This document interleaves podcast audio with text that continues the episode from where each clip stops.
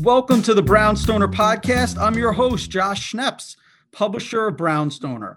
My guest today is Compass real estate agent Kristin Miller. Welcome, Kristin. Thanks for being on the show.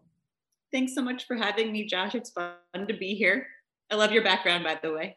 Thank you. Yes, I have Brooklyn in the background. We're talking about Brooklyn, so we have to have the Brooklyn Bridge in the background. Yes, So, do. Kristin, I want to talk a little bit about your background. I know that you used to work in the fine art world and have a passion for interior design. And the background certainly shows in the preparation you do to help a seller put their best foot forward to get the best possible deal for the seller. So, if a homeowner is considering putting their home on the market, what's the first thing that you would advise them to do? Well, the first thing a homeowner should do in putting their home on the market, um, it's just hard to narrow it down to one golden nugget. There's really a lot of steps involved. So, step one, and I think this is the most important step, is interviewing a broker. There's a lot of us out there, so I think you should Google a little bit, see who's an expert in your neighborhood, who's recently done some transactions, call a friend and see if they can recommend someone who is really great for them. Mhm. Um, you want to make sure someone's like super experienced because New York is very unique. We have co-ops and condos, and we have townhouses, which townhouses can be more similar to most house transactions throughout the country. But when it comes to co-ops and condos, you have boards involved and applications and certain steps that you want to make sure someone can make feel normal. Because in New York, it's not normal. I'll never forget my first real estate transaction. And it's probably what inspired me to become a broker because it was scary. You know, like you go, it was my rent, a rental, and I go to this like dungeness room and there's like a creepy guy in there asking me to give me all this, give me all this money. And I was so nervous. So I just think finding someone who makes you understand that it's a complicated city and that things are going to be a little uncomfortable is important. But back to your question about me being in the fine art world, I did that for about a decade and it's been, I think, just super helpful experience coming into the real estate world because a visuals are so important. Like Mhm. the first thing a client sees when they're looking for an apartment is the photos and they see, you know, is this kitchen bright and sunny? Are can I imagine myself in that living room watching TV? And our job is to make sure that the presentation is like just so on point that somebody wants to go there, wants to check it out, wants to sit in that staged imaginary living room Yep. and spend time there. So I think that decade of experience was just like so impactful on what I do now. And also when you work in the arts, and I work with a lot of younger artists, you have to like get creative with marketing because you don't have the money to like spend on these huge splashy ads. You have to kind of utilize what you can. And some of the apartments we work with are studio apartments and they don't want to spend $20,000 on staging. So we have to get creative and go on Amazon. But yeah, I just think that all these little pieces really help me help my clients. Well, let's talk about you recently put into contract two of the most popular listings on StreetEasy. And you touched on this a little bit, but what are some of the things that help make a listing popular? And how does the popularity of a listing affect the sale from your experience? Uh, well, I think that the two most important things, and I think most brokers will agree with you, agree with me. Um, number one is your price, Mm, price, price, and more price. Uh, if it's priced incorrectly, you're not going to get anyone in the door. Um, so we really have to back into it with comps and neighborhood know-how. Yeah. Um, and number two, I think, especially with StreetEasy in the Instagram world that we live in, people are constantly clicking through things. So, you, like I mentioned before, like visuals, your presentation, you know, your entire package really needs to be super digestible for a buyer. So when they see that price, they need to go when they're on StreetEasy or Compass.com or Corcoran.com, like whatever like outlet you're using. When you're scrolling through those things, we want to be the one that's like, oh wait, oh, I want to go there. So I think that when you combine those two pieces, like putting in all the effort to make it visually compelling and putting in the effort to make sure the pricing is, is compelling, then you end up with this complete package that invites more buyers into your home. And the more buyers you get, the more offers you get. mm, So I think that whole package is what's selling your home. And when you you know, when we have something that's priced well, we're apt to get more offers. And the market right now is just on fire.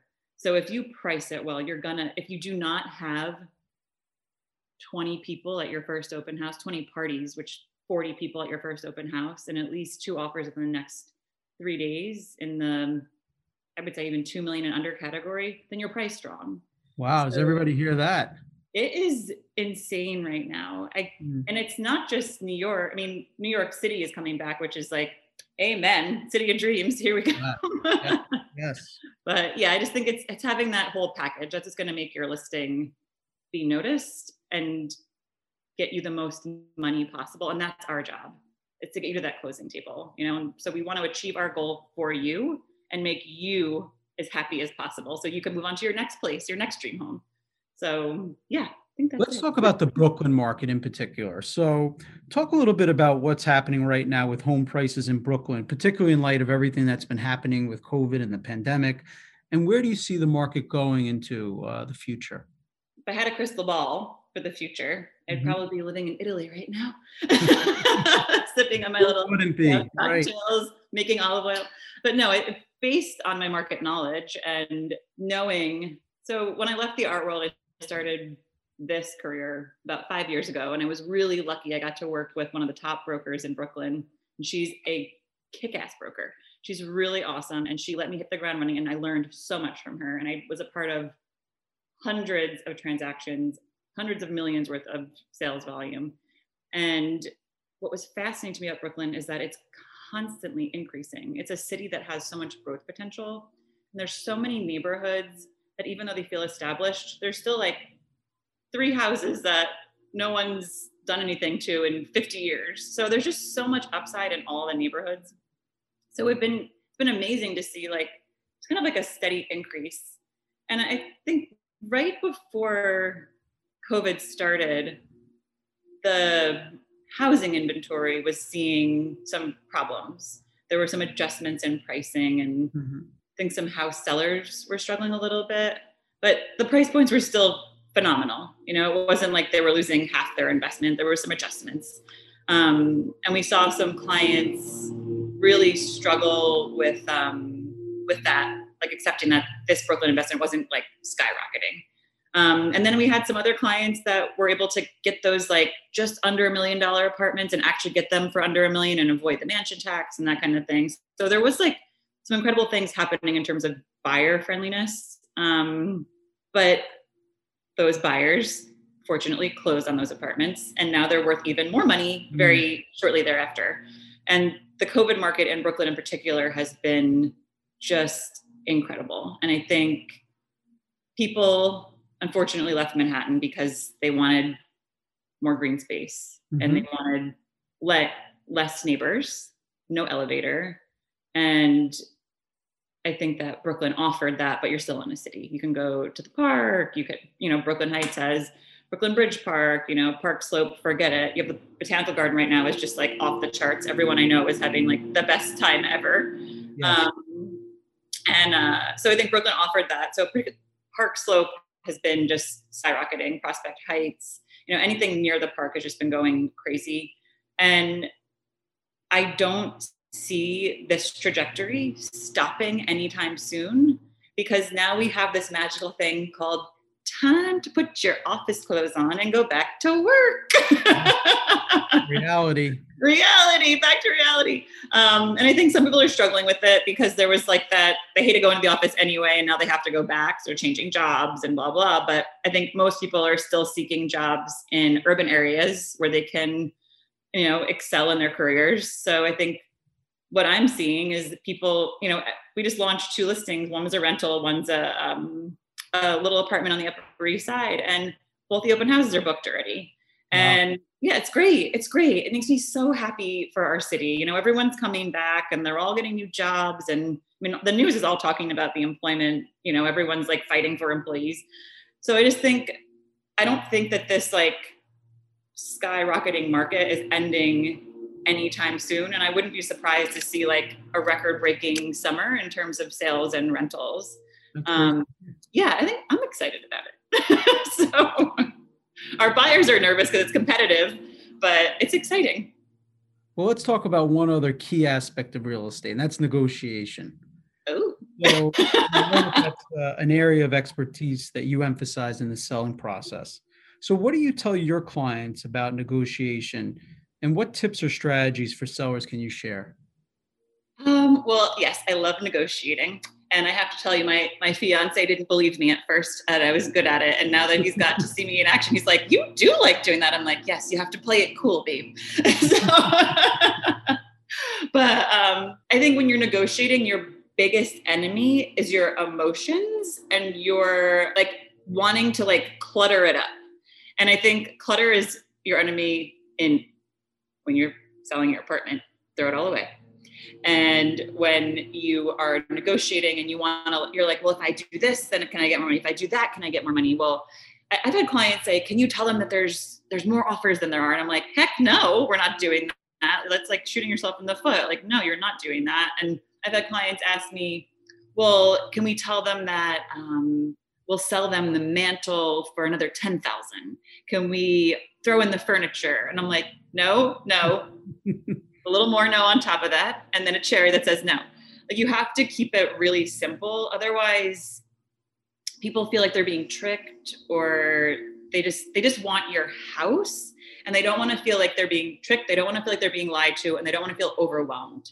And I think sellers also want to feel that way. They want to feel like the buyer really loves the house, they want the house, and they're keeping it simple. Mm-hmm. So, whenever it comes to negotiations, if it's a highest and best scenario, we always say give it a deadline. We want all offers by this time at this day so that everyone has a fair chance at getting the home and can really tell us, like, this is the actual most amount of money I'm willing to pay for it. And that way sellers can just like make a decision move along and then others are in backup and we can get it done. And i think when there when there's too much back and forth and it's this volley people feel anxious taken advantage of and, and it's not just, it's just a terrible way to do things. Um, and then i think when it comes to negotiating when there's only one offer and somebody's stuck to their a seller stuck to their number it's just a matter of like being super patient with both your seller and your buyer and helping everybody get to that happy place because there is a happy place for both people. You know, if it's a serious buyer, they're going to pay a little more. And if it's a serious seller, they're going to come down a little more. So I do think that it's just a matter of keeping it as streamlined and simple and happy as possible. There to be buoyant because it can get a little dramatic and emotional. And that's our job. Erase all that. You know, make this just about I know you love your home, you live there forever, but let's get to the bottom of the fact that you want to move on to something else. So, yeah, it's kind of how we do it. well, terrific advice and insight. Thank you so much. No problemo. Well, one of the things I love to to end off the Brownstoner podcast is is asking our guests what inspires you about the borough of Brooklyn. So, what inspires you, Kristin? okay, so coming from the art world, I think that the creativity, the energy, and the people. I mean, how could that not be inspiring? Mm-hmm. When when I was young, when I was in college, you know, believe it, that was many years ago. Um, I was in college.